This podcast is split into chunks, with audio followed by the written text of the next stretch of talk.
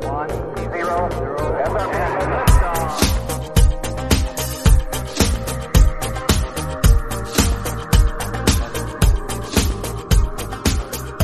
guys, welcome to another episode of Filter. On this show, we recognize that the world can be a confusing place to live in. So what I seek to do on this show is to equip you to live with biblical clarity in our confusing world, so that you can face the chaos of life with wisdom, integrity, and courage. Speaking of chaos, over the last several weeks, the world has watched as tensions increased between Russia and Ukraine. These tensions released into an all-out invasion by Russia that brought about terror and violence in Ukraine. Leaders in the West are debating how to respond, and the media is bringing us rapid updates with varying degrees of veracity. It's easy to get caught up in the whirlwind of reporting, politics, and human suffering. Many of us have found it disorienting to navigate this situation, both as citizens in a democratic republic and as Christians. That's why I'm glad to welcome William Wolfe as my guest on today's show, to help us by bringing some clarity to these current events and provide an example of a discerning response. William had over a decade of experience working in the federal government. He was a legislative assistant for 3 different members of Congress, the Director of House Affairs for the U.S. Department of State, and finally, as the Deputy Assistant Secretary of Defense for House Affairs at the Pentagon. He currently lives in Louisville, Kentucky, and is pursuing a Master of Divinity from the Southern Baptist Theological Seminary. For a younger guy, William has an incredible story, and you can read his whole bio in my show notes. I definitely recommend it. I appreciate the audience here on Filter so much, and I want to continue bringing you better quality and more content. So I'm excited to share that you can now send voice messages to Filter to share your thoughts and reflections on our episodes. If you've ever been listening to one of my conversations with a guest and had a question or a thought pop up into your head, well, you can now share those by sending me a voice message. This is going to be awesome because, number one, I want to hear from you guys, the listeners and audience, and also because I'll be sharing select messages that are sent through, whether they be thoughts, questions, or messages, to interact with those and to answer those questions in new bonus episodes that I'll be releasing in between the regular episodes. So if you've been listening to Filter and you have a question about one of the episodes, a question about this episode, if you have thoughts that you'd like to share and interact with the show, I'd love for you to do that. So send in your questions and reflections through the link that is in the description of this podcast, or go to the link that I'll have in the show notes as well. And you can follow through there to go to Anchor and leave me a 1-minute voice message. Anchor will allow you to leave up to a 1-minute message. It's as easy as sending and submitting a voicemail whenever you call somebody. Lastly, before we dive into this episode, let me encourage you to subscribe to our email list if you have not done that already, so that you can get all of the latest content sent directly into your inbox. Just visit the link in the show notes and you can sign up on my website. Also, be sure that you're subscribed to Filter wherever you get your podcasts so that you don't miss out on any future episodes. If you're helped by this content, we'd really appreciate it if you left us a rating and review or shared the show with your friends. Leave Filter a 5-star review on Spotify and on Apple Podcasts, and also write a review on Apple Podcasts. It'll only take a minute of your time, and whenever you take these simple steps, it greatly helps us to get the message of biblical clarity out to more people. Well, without any further delay, let's jump into my conversation with William Wolfe. William, welcome to the podcast. Thanks for having me, Aaron. Good to be here. Well, I'm glad to have you on here. Been looking forward to it. We've been interacting on Twitter a little bit. I've been following you now for a while and really enjoyed it. And so I've been looking forward to having you on and getting to talk to you. We're going to be talking about some current events and, we'll see what all we get into. But I thought it'd be interesting for us to start by just talking about your story. Tell us about your story, both what you're doing now, but also how you got to where you are now, what you did in your past, and how that helps us to understand your unique perspective on the current events around Russia and Ukraine. Sure, thanks. Well, I'm coming to you currently live from the campus of the Southern Baptist Theological Seminary.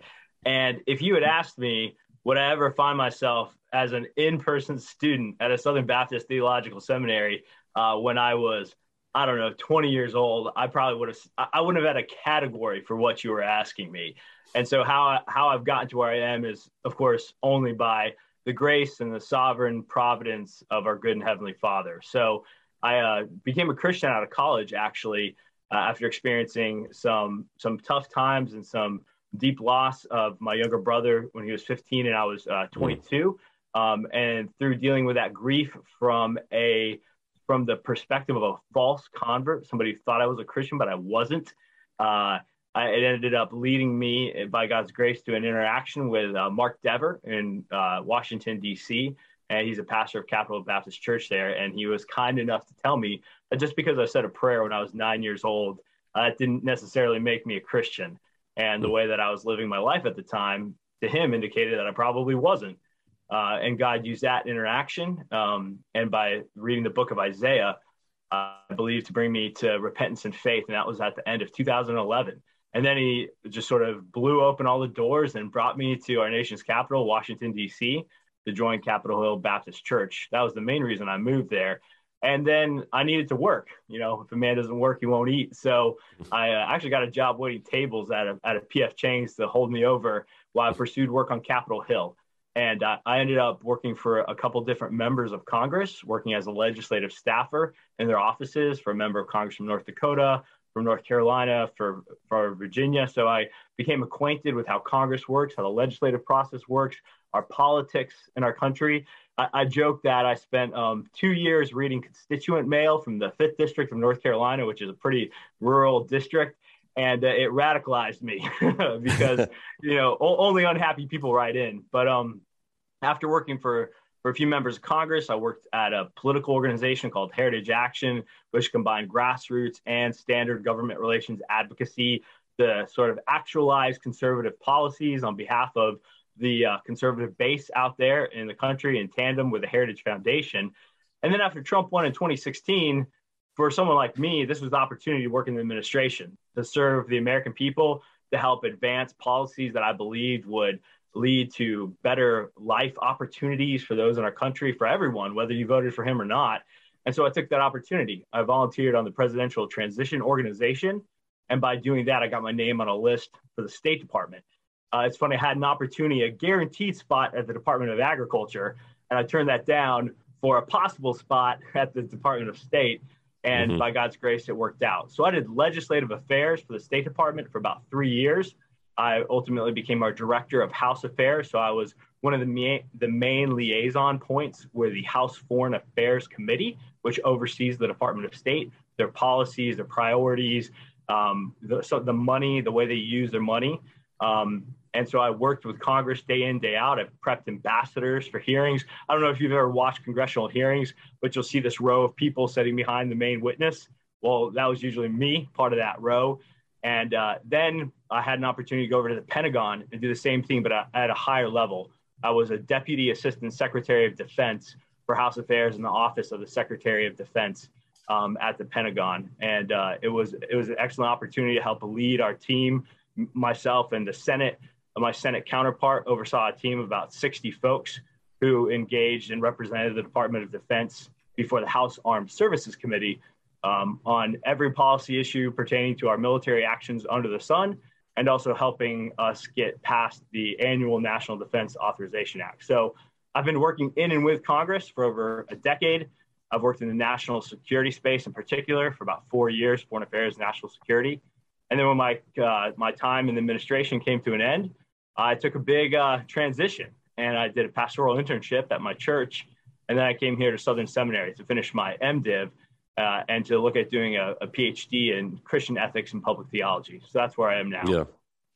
Yeah, that's quite the journey. And yeah, you never know which way God's going to take you in life. But I mean, that's true. Just listening to your story, as just an ordinary person, you know, I'm hearing all these different departments and titles, and it starts to just seem a little like overwhelming, like oh great, well, but I have no idea what that means. So for the other ordinary folk like me, So your job at the Pentagon, working with defense in the day to day, what did that mean? You explained before you'd be helping ambassadors prep for their hearings. But what you're doing at the Pentagon, your last position that you had, which I think will probably be like the most relevant to talking about the issues we're talking about today. Speaking of, State Department of Defense. In the day-to-day, what did that look like? What did that mean, what you were doing there? Sure. Both the jobs, very relevant to this issue. I liaisoned, I coordinated with, I talked to Congress on behalf of the executive branch agency. So Congress oversees the executive branch.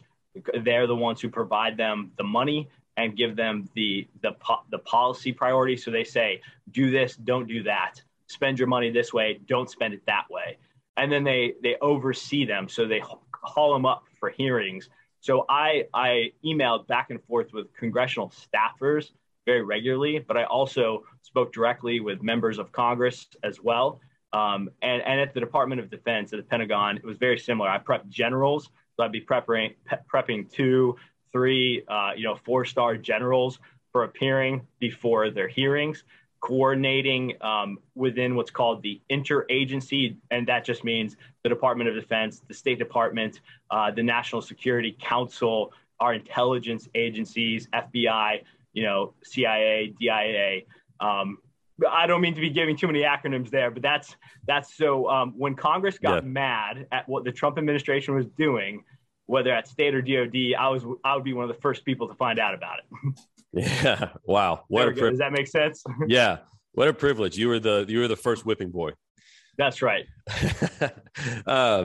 So what were some of the primary experiences or things that you got to be a part of during your time working in government and the administration that really stick out to you, that your memories will carry with you, the kind of stuff that you like to talk about over drinks? Yeah, sure. Well, I'm a Baptist, so the drinks is coffee. But coffee, there we go. Yeah, coffee, tea, whatever floats your boat.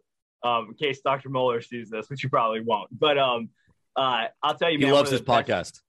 Oh, fantastic! He loves it. Right after, he's our biggest fan. Briefing. One of the most amazing things I had an opportunity to do was to be a staffer on a congressional delegation. That's when members of Congress get together and take trips overseas. The shorthand for that is CODEL, Congressional Delegation.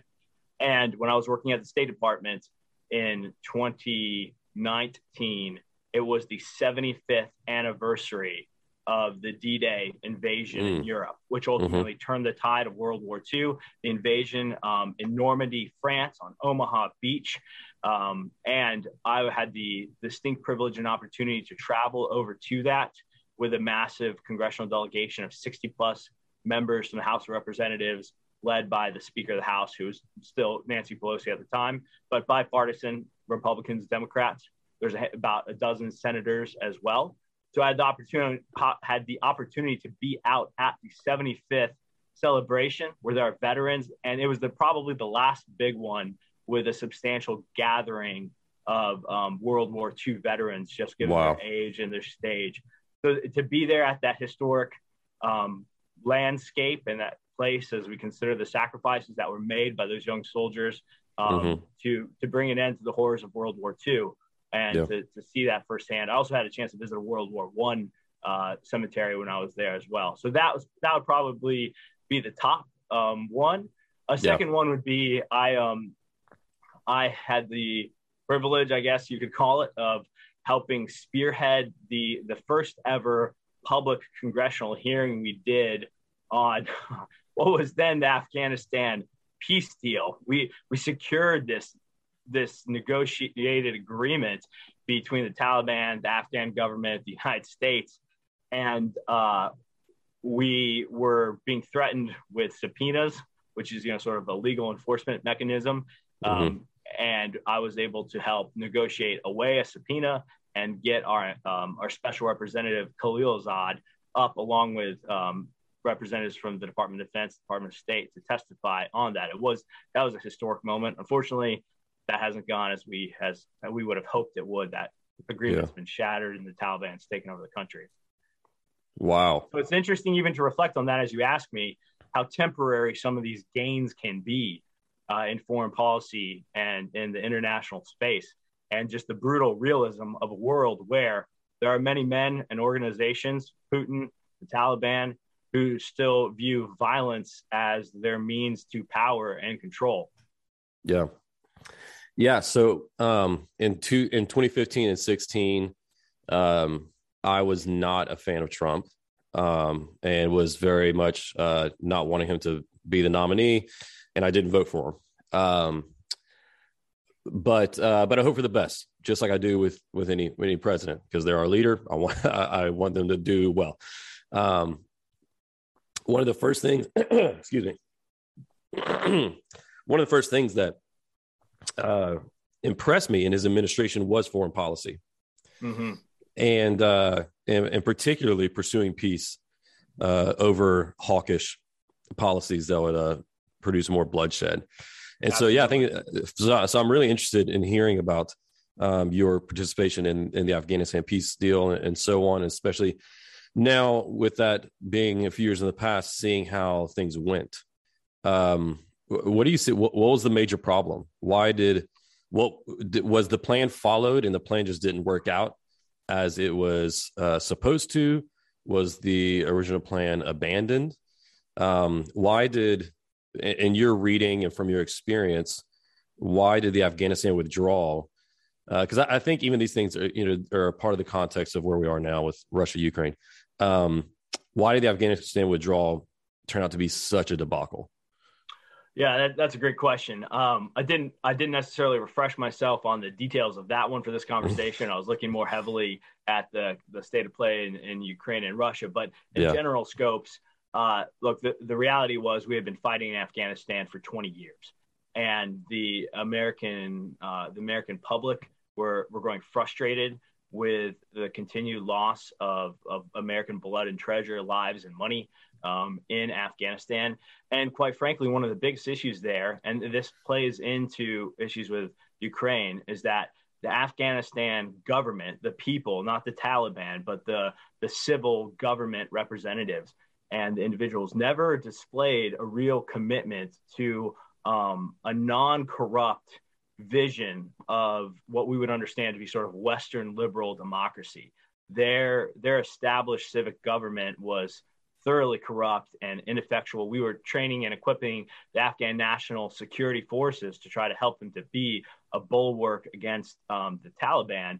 And one of our lines in the sand, our request for the Taliban, if they wanted to come to the table, is that they would stop, carrying themselves as a terrorist organization, either harboring Al Qaeda or committing acts of terror.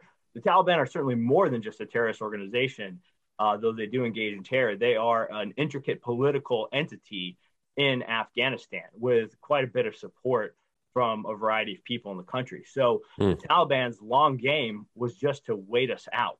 Now, the Trump administration, sought to negotiate a deal between the Taliban, between the Afghanistan national government, between us, between our NATO partners and allies who had been involved in this fight with us, that would put everybody on a better footing for peace. But it did need to be enforced, and we needed to have a stable and secure presence, a minimal presence, but a stable and secure presence. And if I'm remembering correctly, President Biden just, we had started some of a drawdown, but then he just accelerated that drawdown without anticipating, without knowing. I guess our intel was off, which quite frankly, to those who are listening to this, I can say this without divulging anything classified or otherwise, but if you're skeptical of our intelligence agencies after working hand in hand with them for 4 years, I would just encourage you in that skepticism.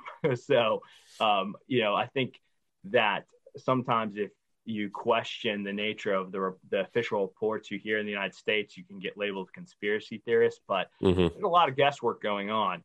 And so I think faulty intelligence reports led to overconfidence. We had an accelerated drawdown that I don't believe the Afghanistan national government was anticipating, and the Taliban seized on the vacuum and rolled through. And at that point, unless we're about to recommit a strength of forces in order to roll them back and essentially engage into a hot war again, we had lost the moment. I think we underestimated the Taliban's absolute resolve to retake the country in the name of Islam, in the name of jihad, And they're motivated. They're motivated not just by a worldview, they're motivated by a religious view. And that's something that I think Americans have really underestimated and still need to wrestle with vis-a-vis Islamic countries. Yeah. Yeah. Hard to believe that that was less than a year ago. Yeah. That went down and happened. And here we are with another foreign policy crisis on our hands. This one. Mm-hmm. Just from one to the next. Yeah. Yeah. You know, I will say back to your Trump point, you know, I was originally a Cruz guy in the primary, but I didn't have much great qualms about Trump. And actually, Aaron, if I could make this point to you here briefly, and to anyone listening, mm-hmm. You have to understand that there's nobody out there. There's no Pope who picks the Republican nominee. It's a process. And it's the Republican primary voters, state by state. I'm already seeing people, even Christian leaders, sort of weep and wail and rend their garments at the thought of Trump in 2024, to which I want to say to them, you have no control over the outcome here, because it will be the Republican primary voters. And let me tell you right now, I believe that if Trump wants the nomination in 24, the nomination will be his, in the same way that it was in 2016. And my point here is, there is a large constituency in the United States of America that leftists and even conservative Christians at the more elite and institutional levels are just sort of failing to understand where these people are politically. So that'd be a point I'd make. Yeah, no, I think that's a good point. And yeah, my views and how they changed over the course of his administration and all that, you know, could be for another conversation.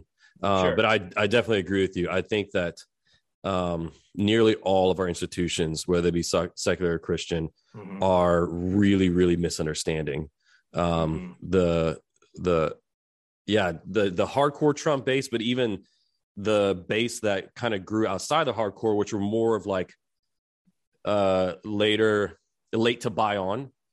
Sure. Yeah, I agree with what you said. But yeah, so less than a year since Afghanistan. Now here we are. Russia has invaded Ukraine. There's a lot going on out there. I mean, has it even been a week yet since they invaded? It's been about a week today. Yeah. It's been about a week today. It feels like it's been 2 months. There's already been a lot of media attention to it, debates on Twitter and elsewhere. Can you help us understand the context that some of the context that led to this previous to even just a week ago? Or even just a month ago, because about a month ago, we started to see Putin making some moves that seemed more aggressive before he actually invaded or started shelling any bases or cities. What was some of the context that led to the situation? Sure. I'll try to keep it sort of brief and top line, but historically, one of the most important pieces of context is NATO expansion, the North Atlantic Treaty Organization. Which is a treaty that was formed immediately after World War II with the United States, Great Britain, and a variety of other countries. And that expanded. It's a security cooperation. It's an international treaty. It's a commitment to help defend each other's borders and preserve coming out of, you know, World War II, what people hoped to be a new world order of liberal democracy and peace. And NATO, you know, served as a bulwark against the USSR, the Soviet Union. And when the Soviet Union fell, there were conversations between then Premier Gorbachev and NATO and the United States that when Germany reunited and joined NATO, that would be the end of NATO expansion. Look, you have to understand that Russia views the West as sort of an existential threat and great power competition. And we have similarly viewed them that way, certainly during the Cold War and the fight against communism. But with the end of the Cold War, the fall of the Soviet Union, the realignment that we've been living in and under for the last 30 years, NATO expansion has continued to provoke Russia. I'm just giving a fact. I'm not saying whether it should or shouldn't provoke Russia. But if you want to try to understand it, think about it from this perspective. How would the United States feel if one of our exes, if China formed a deal with Mexico and put a bunch of, you know, troops and heavy weaponry on our southern border? We wouldn't like that. We would view that as a threat. Yeah. So continue NATO expansion all the way up to the border of Russia with Estonia, Latvia, etc. has frustrated them. Now, my take on Putin, this is just my take, people would disagree with it. I don't view Putin as somebody who's trying to reconstruct the Soviet Union. I view Putin in a more sort of historical Russia imperialist czar type character. He doesn't want to make Ukraine sort of a subservient state. He wants to reincorporate it into historic Russia. He thinks it belongs to them. So NATO expansion has aggravated Russia. And many people have argued that the best thing that we could have done for Ukraine was to help make them a neutral state that is neither aggravating Russia nor fully committed to the West. And I would argue it's a good thing Ukraine is not in NATO right now, because then we would be committed to defending them from a full military perspective. So that you've got NATO expansion, and then you have historic tensions between sections of Ukraine that are heavily populated by Russian people. So whether that's Crimea in the south or the Donbass region, that's more on the northeastern corner, there's been fighting, there's been pro-Russian separatist movements. That's true. Russia, Putin has totally lied about, neo-Nazis and all this stuff, but there are pro-Russian separatist movements that Putin has played and taken to his advantage. So that's certainly played into the context. And then I would have to say, historic weakness from the West.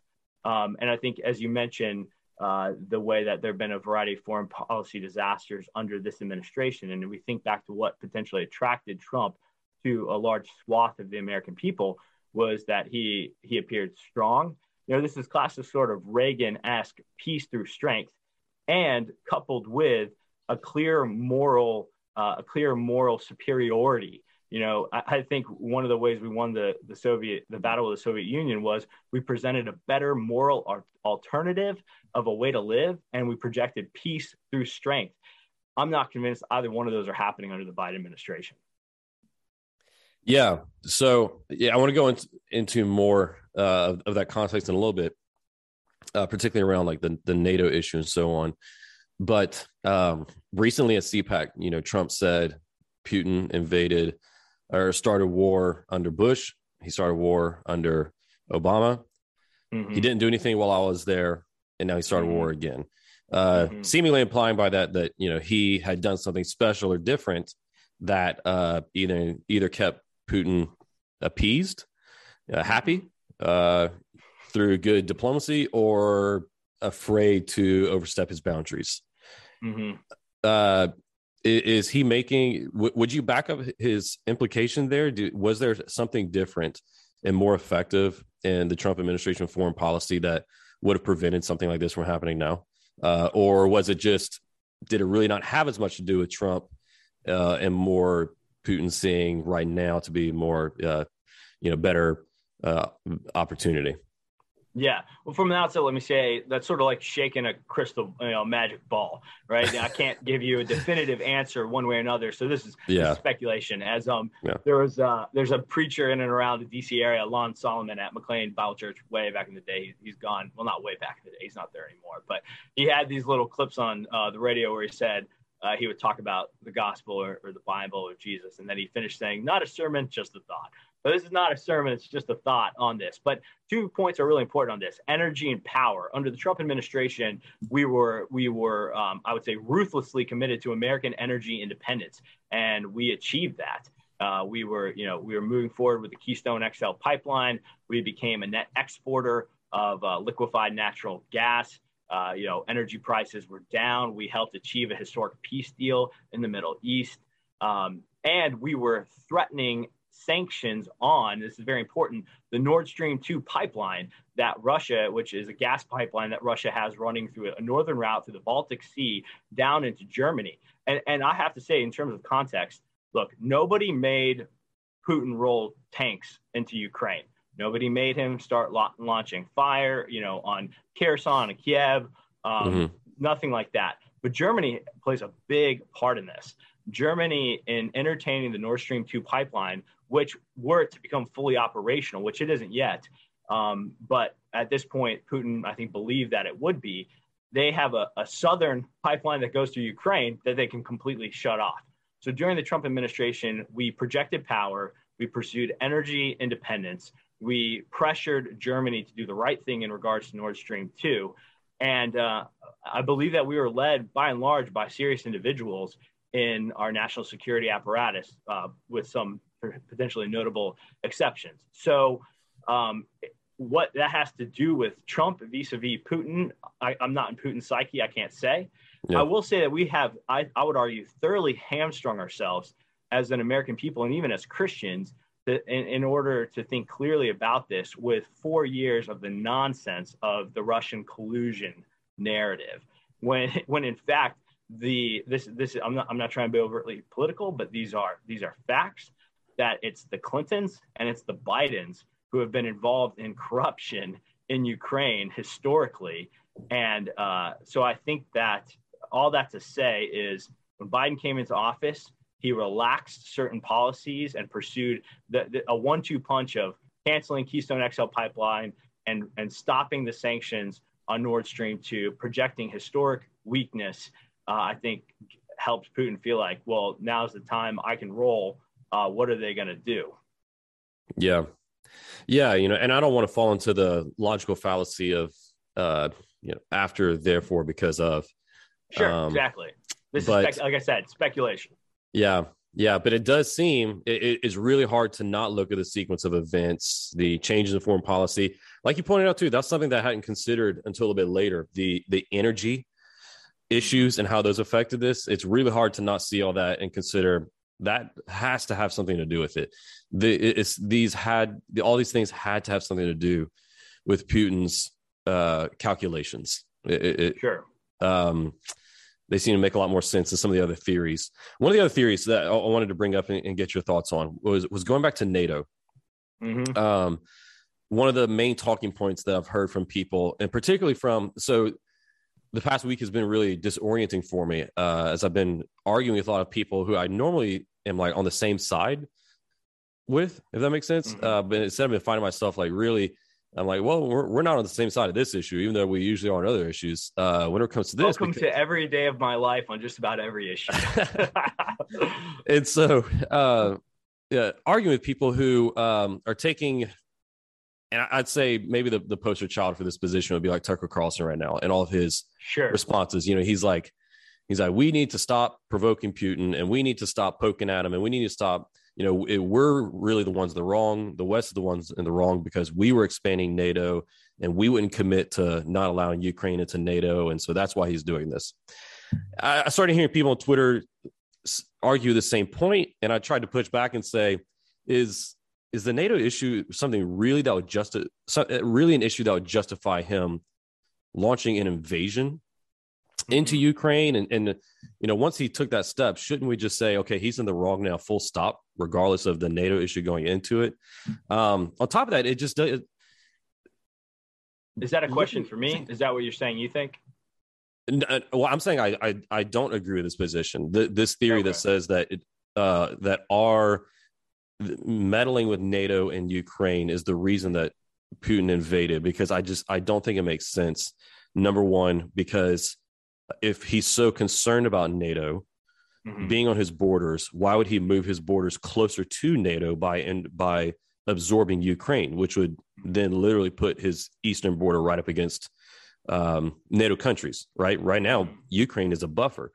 Also, it seems as though invading the nation that's in question would really undercut your argument for why they don't need to be a part of NATO. And then the third thing that I think this theory does make sense is that as a defense of Russia in a way these debates then still don't seem enough of a provocation to justify a full-scale violent invasion. Mm-hmm. So that's my issue with this theory that I've been seeing really floated around a lot in right-wing Twitter and media lately. What do you think in terms of the NATO theory for why Putin has been taking these steps? Do you think that it really satisfies? Well, at the outset, you asked me about context, right? So I set forth the idea of NATO expansion as a key piece of the context of the overall issue, right? So I think that it's undeniably part of the context. And I agree with that. I agree with the context part. Yeah. So also, this is really important, right? I was a history major. History is complicated. History complex. History is moving. As you're living in history, it's unfolding live. We should eschew monocausal explanations, right? So push back on the single, neat, tidy explanation. So am I going to say that a history of NATO expansion is the only reason why Putin rolled tanks into Ukraine? No, but I am going to say that you cannot ignore that context, and that if you don't deal with it honestly, I think you will be finding yourself lacking in an overall understanding of what's happening right now. And there have been very serious foreign policy thinkers, you know, through the last decade who have warned of this, from Henry Kissinger to Meir Shemeyer, you know, and George Kennan, back in 1998, he warned that NATO expansion was a tragic mistake and that would ultimately provoke a bad reaction from Russia. And there have been other scholars who have warned that as we lead Ukraine down the path of potential NATO treaty ascension, that we're just leading them down the path to get wrecked. And then who's going to be there to take care of them when they get wrecked? Nobody. It's hard to argue that's not what's happening right now. Now, look, are we going to arm them? Yes. Germany is sending them munitions. We're sending them, shoulder launching missile platforms to fight back, anti-tank artillery, etc. But we're not going to commit troops on the ground. In many ways, the Ukrainian people are on their own in combination with whatever weapons that we supply to them. So again, I don't think you can't count that out. And then what does Putin think about it in terms of Ukraine vis-a-vis NATO? Putin 100%, if he has to choose between Ukraine being a part of NATO and Ukraine being a part of Russia, he's going to choose it being a part of Russia, even if that means, on the further western border, Romania, Hungary, etc. It does border NATO countries, because for him to succeed in what I think is his objective of regime change, in terms of getting in a president who is entirely pro-Putin, or just reincorporating it into Russia, I think that for him is a big enough victory that it ends the NATO conversation. It's over that. Yeah. Yeah. Okay. I agree with that. And that makes a lot of sense. I think a lot of people are also concerned about media manipulation, and they're concerned about propaganda. And there's surely a lot of propaganda coming out right now from both sides. There's a lot of Russian propaganda out there, and there's plenty of propaganda on the Ukrainian side too. There's already been a lot of stories just in the first week that have been debunked, turned out to not be true, or even if they're not, just outright falsehoods, kind of manipulating images and storylines and so on. So how do we discern our response to this Russia-Ukraine war when our corporate media has proven themselves to be quite unreliable? That's a fantastic question. And I think, quite frankly, Christian interaction with media reporting is one of the most crucial and underdeveloped areas of life, of daily discipleship that we need to grow in. I have worked over the last decade to try to not get swept up in what I call the narrative. I use that phrase a lot. I use the narrative a lot, because the truth is that there is a narrative that's being spun. I was down at CPAC with the work that I do with the Freedom Center out of Liberty University, and I watched on TV as CNN, and I'm not picking on CNN on this because every other major news network does too, reported the Snake Island event, where they said, pound sand, Russian warship. And then they said all 13 soldiers died. They're all still alive. And they didn't. It's interesting. You'll notice sometimes these major news networks, they'll report things and they'll say, we were unable to verify this with independent sources or our own sources. Sometimes they'll just report things that potentially fit the narrative more conveniently without that disclaimer. And I never heard that disclaimer on that event. And so it became, now we've rolled it back, but who knows what else we've bought. The ghost of Kiev, I believe, has been disproven entirely. So Christians need to be very careful, I would say, in this situation, to not get caught up in the media narrative that's coming from CNN, MSNBC, mainstream sources, nor necessarily buying into a more monocausal explanation from like a Tucker Carlson, which, you know, I'm not nearly as down on Tucker Carlson as a lot of people are. You know, I think he raises a lot of good questions, and he is one who is willing often to counter the narrative, but of course he has his own perspectives as well. So all that to say, I would urge caution. And one thing in our social media age, I think Christians and just Americans, people haven't wrestled with, is that you can't know everything that you think you can know because of the access to the news that you have. You can watch news for 10 hours straight. I saw David Axelrod, he's a former advisor, senior advisor, political advisor to President Obama. He had a tweet saying that he didn't feel like he could turn the TV off and go to bed because he didn't want to miss out on anything. And so even if you turn the TV off, you can open your phone and start scrolling through a news feed on Twitter or anything else. So it gives us this idea that we can have a far more comprehensive understanding of the situation than we really can, particularly during the fog of war. There's going to be a ton of misreporting on casualties. There's going to be a ton of misreporting on what's happening on the ground.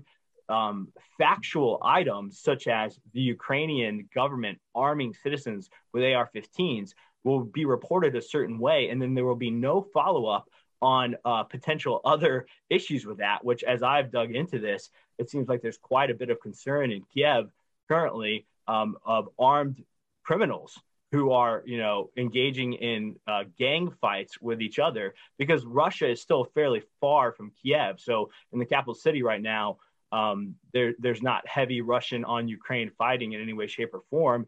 And yet all the civilians have been given AR-15s, including the gangs and the criminals. And so if you get some in-person reporting on the ground there, you'll hear that crime is spiking. And there's been some ill effects of actions taken by the Zelensky administration. So all that to say, I plead and I urge caution, and to understand that things are not as simple. It's not as simple as Zelensky, you know, awesome, Putin, awful. You know, in broad strokes, sure, but there's a lot more going on. I like the way you put that. I think that we do need to think a lot more carefully with more complexity and more nuance to the whole situation. The problem that I see is a lot of people who are who have become really reactionary because they're so disillusioned by all of the media manipulation and lies we've seen over the past couple of years through COVID. Different other racial events, rioting, and so on. You know, they've just been lied to over and over and over and over again. And so they become almost reactionary to the point to where if they say X, then I'm going to respond Y.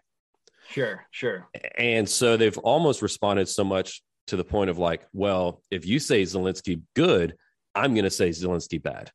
Have you seen that as well? Do you think that's like kind of the opposite ditch that we need to be sure we don't fall into?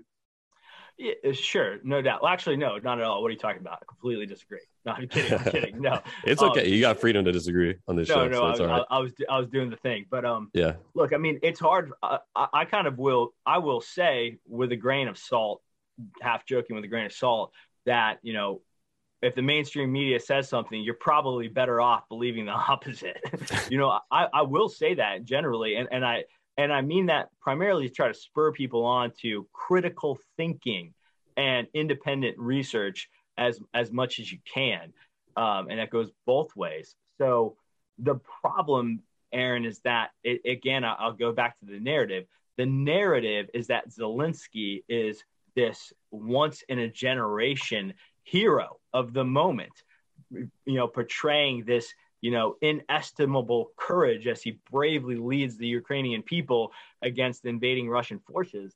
And evangelical leaders are just, quite frankly, I would say, gushing over him in unbecoming manners, so if I want to stop and think about who Zelensky really is and what he's doing and how I should think about him, that's not me being reactionary. Though I will say that if all I see are sort of like puff pieces on the courage of Zelensky that is going to make me wonder, well, what more should I know about? Mm-hmm. And interestingly, Zelensky, you know, first of all, keep in mind, the guy is an actor.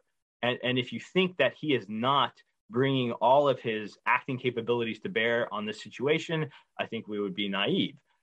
Second is that Zelensky has a historic support for all sorts of things that Christians would find objectionable, which I find to be a very important piece in this, because I do not deny that he is showing courage. He's staying with his people when the vast majority of other political leaders in a situation like this would have fled the country and yielded it to, you know, the invading power. Zelensky is 100% putting his life on the line, as best as I can tell, to stay and to stand with his people. So he's rising to the moment, he's displaying courage, and yet he's pretty morally objectionable character, which is just fascinating to me to see how certain evangelical leaders can do the calculation, or maybe they don't even know, to heap praise on him now, but they found no way to do such a calculation for Donald Trump, you know. So I think John MacArthur. Or John MacArthur, or, you know, who, John MacArthur's, I think, a man of upstanding moral character, but his courage, you know, whenever he stood up to the Los Angeles city government. Yeah, exactly. I think that's what they're responding to. They're responding to, even if it is a kind of whitewashed picture, they're responding to a picture of courage. Sure. And especially manly courage, right? Like, mm-hmm. people are also like really impressed with Zelensky's display of masculinity through this, which once again, like, okay, maybe some of it's acting, but some of it's admirable too, because he's staying in Kiev. But yeah, none of that masculine courage was admired in MacArthur.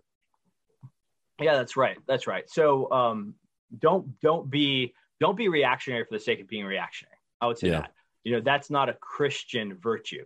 You know, don't call conspiracy everything that these people call conspiracy. Christians of all people should be truth seekers, because we serve a God of truth. And you know, the classic worldview, all truth is God's truth. And so I think also Christians should display a measured thoughtfulness of how we engage in things without being swept up in every passing wind of public opinion. I think that's a distinctly Christian virtue that unfortunately I think has not been on display much in our leadership in the evangelical world over the last 5-6 years. You know, too often pastors sound like they're just baptizing CNN talking points, you know, painting them with some thin veneer of Christianese, and then serving them up to their people on a Sunday morning. And that's not helpful or thoughtful. Yeah. Yeah, I agree with all that. The one, if I can still just give a little bit of pushback, thing that the one thing that I just maybe want to maybe it's not even pushback as much as it is a question. Mm-hmm. In the heat of the battle that Ukraine's in right now, and going beyond all the media manipulation and propaganda, there's a lot of people really suffering. Absolutely. There's already been a lot of violence. Zelensky, whether we think he's an actor or whether we think he's a messiah, he's in serious danger, and he's staying there. So in spite of all the media propaganda and all that, there's a lot of real suffering and a lot of stakes on the line right now. And so how helpful is it right now to be arguing, debating, and making these issues of discernment with media manipulation our primary talking points right now, versus making our primary talking points how should the West respond in helping Ukraine and denouncing Putin's actions? Does that make sense? Absolutely. Question. Yeah, absolutely. I mean, and so far in this conversation, we focused on historical context, you know, political and causes of the issue at hand. If you want to ask me, what should Christians be doing right now? Yeah. You know, and that's what I'm wanting to get towards. Yeah. So yeah, that's what I'm making my way towards. Right. Yeah. So look, I think that, you know, I think now is both a time for discernment and for prayer, for lamenting and for being thoughtful. Absolutely, Christians should lament the loss of life. There's a real loss of life. The current reports are that there have been 1 million Ukrainians who are fleeing for refuge. You know, Ukrainians, they don't want to stay and fight this fight. You know, essentially the Ukrainian government is conscripting men 18 to 60 to stay and fight. And quite frankly, I don't think a lot of those guys want to stay and fight. So it's true suffering. War is hell. It's one of the greatest manifestations of the sinfulness of man on clear display in the world. So I think we do need a posture of concern, of prayer, of lament for the loss of life. And it's totally fine to not want to engage in conversations about propagandas, media narratives. You know, if I were to say something, I'd say that it'd be easier for your average Christian to avoid those conversations if our leaders were more thoughtful. And if the individuals who we look to sort of filter and mitigate these issues for us weren't swept up in the narrative so often themselves, so that when you're just a pew sitting Baptist and you're trying to figure this out, and, you know, you turn to somebody who sounds, you know, who's a Christian public figure, but they sound just like the mainstream media, and that sort of raises a little bit of cognitive dissonance for you, well, then that distracts you from doing things like just, how can I pray for Ukraine? How can I think about that? So I would encourage our leaders and our pastors to be different. Look, I listened to the briefing this morning by Dr. Moeller, and I thought he did a great job raising some wonderful points. I mean, he honed in on how this is a great moment for evangelism. He said that in the face of real evil and suffering like a war, the postmodern illusion of, you know, competing truth claims just shatters. So if you're talking to a non-Christian neighbor or friend or coworker who's lamenting what's happening in Ukraine, this is possibly an opportunity for you to share the gospel with them as they are being forced to deal with the fact that there's true good, there's true evil. And if there is, who decides that? The judge of the universe. Who is that? God. Who is his son, Jesus Christ? And we all have that same evil within our heart. So I really appreciate Dr. Mueller's point on this as an opportunity for evangelism. I'd like to see more of that. Yeah, that's good. I'm going to link that episode to the show notes for this. So if there's anybody listening who wants to go listen to Al Mohler's briefing episode from today, this is March 3rd that we're recording. You can find that in the show notes. What kind of responses should we be seeing, expecting, or demanding from our civic leaders? So we covered Christian response, prayer, discernment, evangelism. What about from our governmental leaders? Should we expecting them to intervene militarily, escalate, de-escalate? How do you think that they should respond? Yeah, that's great. Well, I think that we should. I do not think that we should commit troops on the ground. I don't think we should get embroiled in another, war on the European continent, not with a nuclear power, not with Russia. I think we should be seeking de-escalation as much as we can while holding Russia, Putin, and the oligarchs in Russia accountable. So some of the things we've done so far are fine in as much as they'll have any effect. Sanctions, seizing assets, sort of seeking to isolate and impose economic costs on the leadership in Russia, but we have to bear in mind that we'll certainly have costs on the Russian people as well. So I think that we should certainly sanction Russia. Sanctions sometimes take a while to kick in. I know this very well from working at the State Department. So sanctions often sound like you've done something when you haven't really done anything yet. You see yachts getting seized around the world, et cetera. I mean, those might have some influence. I do think that NATO, European NATO countries, Germany, et cetera, should arm and equip Ukrainian military and fighters to be able to resist this real invasion. Russia is seeking to conquer Ukraine, and we should not want to see that happen. And so whether the U.S. has committed millions, hundreds of millions more in security assistance to Ukraine, I think that's fine. That's a good thing. So we should supply the Ukrainians as they fight for the country. We should really encourage the European countries to get up. You know, one of the key policy priorities of the Trump administration was to get Germany and the other NATO countries to spend the 2% of gross domestic product that they were supposed to be spending on defense, and they weren't doing it. And finally, Germany has announced that they're going to do it. Well, we've been asking them to do it for 4 years because we realize that they've been coasting on American largesse from a military and security standpoint, and we were concerned something like this would happen. So we should continue that, seriously pushing them to do that. Yeah, but I think that we also need to look at ourselves. That'd be the last point. We should look at what we need to do for our own economy, our own policies. We should restart the Keystone pipeline. We should make it clear in no uncertain terms to Germany that they absolutely cannot allow the completion and the functioning of Nord Stream 2. If that whole thing is a sunken cost for whichever German company is working it, I can't remember the name, it's Gazprom on the Russian side, I believe, that's fine. That pipeline should never come online. But I think that we should project strength, but we should not commit our own troops to this fight. Yeah, I agree as well. I know we're getting close to the end of our time here, so one last question to help our audience make sense of all this. I think, and just something I realized, once again, looking at current media coverage, we hear a lot about sanctions, but I'm not sure if a lot of people actually know what that means. What does it mean that the U.S. or other countries are sanctioning Russia? So in just plain terms, can you help us to understand what sanctions are and why they're a good deterrent or de-escalation measure?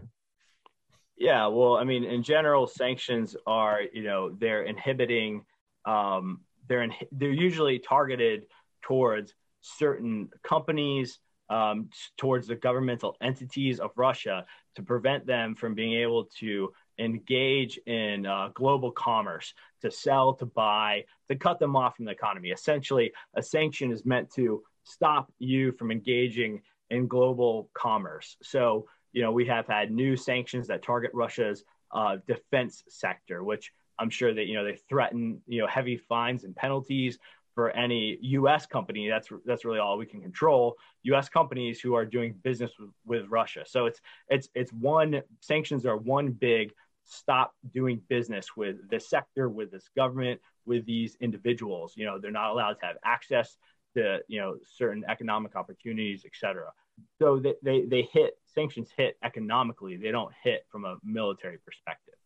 So, yeah, so they're trying to essentially, our Assistant Secretary of State for South and Central Asian Affairs, he had a recent quote. I'll just read it for you. He says, my view is that it's going to be very hard for anyone to buy major weapons systems from Moscow in the coming months and years.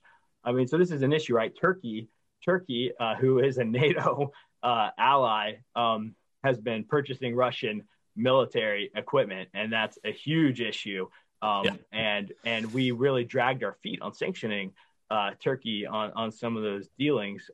So, for example, don't buy. We will actually hopefully punish you now if you're buying Russian military systems while they're invading Ukraine. It's stuff like that. Yeah. Okay. Awesome. I think that really helps to clear up. I like to clarify terms that are being thrown around a lot that people usually don't stop to define. So I think that's helpful for people who, once again, don't have extensive background in government, or it's been a long time since they took civics. Yeah. Well, William, we're wrapping up, getting close to the end of our time. Do you want to tell our audience how they can get in touch with you, follow your work, and learn more about what you're doing? Sure. Well, Aaron, thanks so much for having me on. I think this is a great service that you're seeking to do for the listeners, the subscribers of the Filter podcast. And these are really important issues. It sounds like you've thought through them well, so I commend you for that. This has been a really interesting and enlightening conversation. You can follow me on Twitter at William_E_Wolfe. I just joined about 5 months ago after I used Twitter primarily as a news source for many, many years. And I find it to be a pretty useful news source, quite frankly. But I went ahead and decided to join the fray for good or for ill. So you can find me on Twitter. I write for the Freedom Center, the Standing for Freedom Center out of Liberty University. And I'm also currently partnering with American Reformer, which is a new American Protestant publication that seeks to equip Christians to live faithfully in our increasingly hostile and confusing times, covering issues that maybe aren't going to be covered by sort of your mainstream evangelical publications, and also often covering issues that will be covered, but from potentially different angles. than you would get. So tonight I'll be hosting a Twitter space conversation with Dr. Scott Yainer on Christians and contraceptives. So we publish articles and then we bring our authors on to talk about them. So you can follow American Reformer at AM Reformer on Twitter. So those are the three main ways. I'm always happy to try to help folks think through the tricky intersections of faith and politics, particularly after having spent 10 years with my feet on the ground in Washington, D.C., seeing how these things work up close and personal. Like you said, there's a lot of confusion, and I'd like to try to bring some light to that confusion. Yeah. Well, I think you definitely brought us some clarity today. All that stuff you mentioned for our listeners will be linked in the show notes. So if you're interested in following William on Twitter or looking into any of the organizations, publications that he's working with, all that will be in the show notes. So make sure you click the link in the description below, and I'll have that right there handy for you. William, thank you so much for coming on the show today. Like I said before, I think you brought a lot of clarity. I enjoyed the conversation. I think our listeners are going to be helped by it and enjoyed as well. So thanks for your time.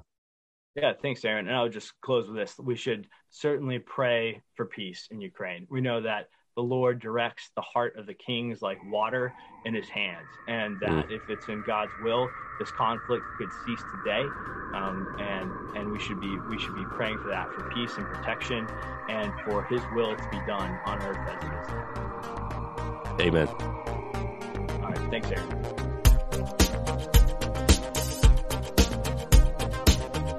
Thanks for listening. I hope this episode provided you with biblical clarity to live with confidence in our confusing world. If you enjoyed this episode and you'd like to help support the podcast, please share it with others, post about it on social media, or leave a rating and review. To catch up with latest from me, you can go to my website, aaronshamp.com. While you're there, subscribe to my newsletter so that you can be updated anytime I share new content. You can also follow me on Facebook, Instagram, and Twitter at Aaron M. Champ. Thanks again, and I'll see you next time. Until then, hold fast to the end.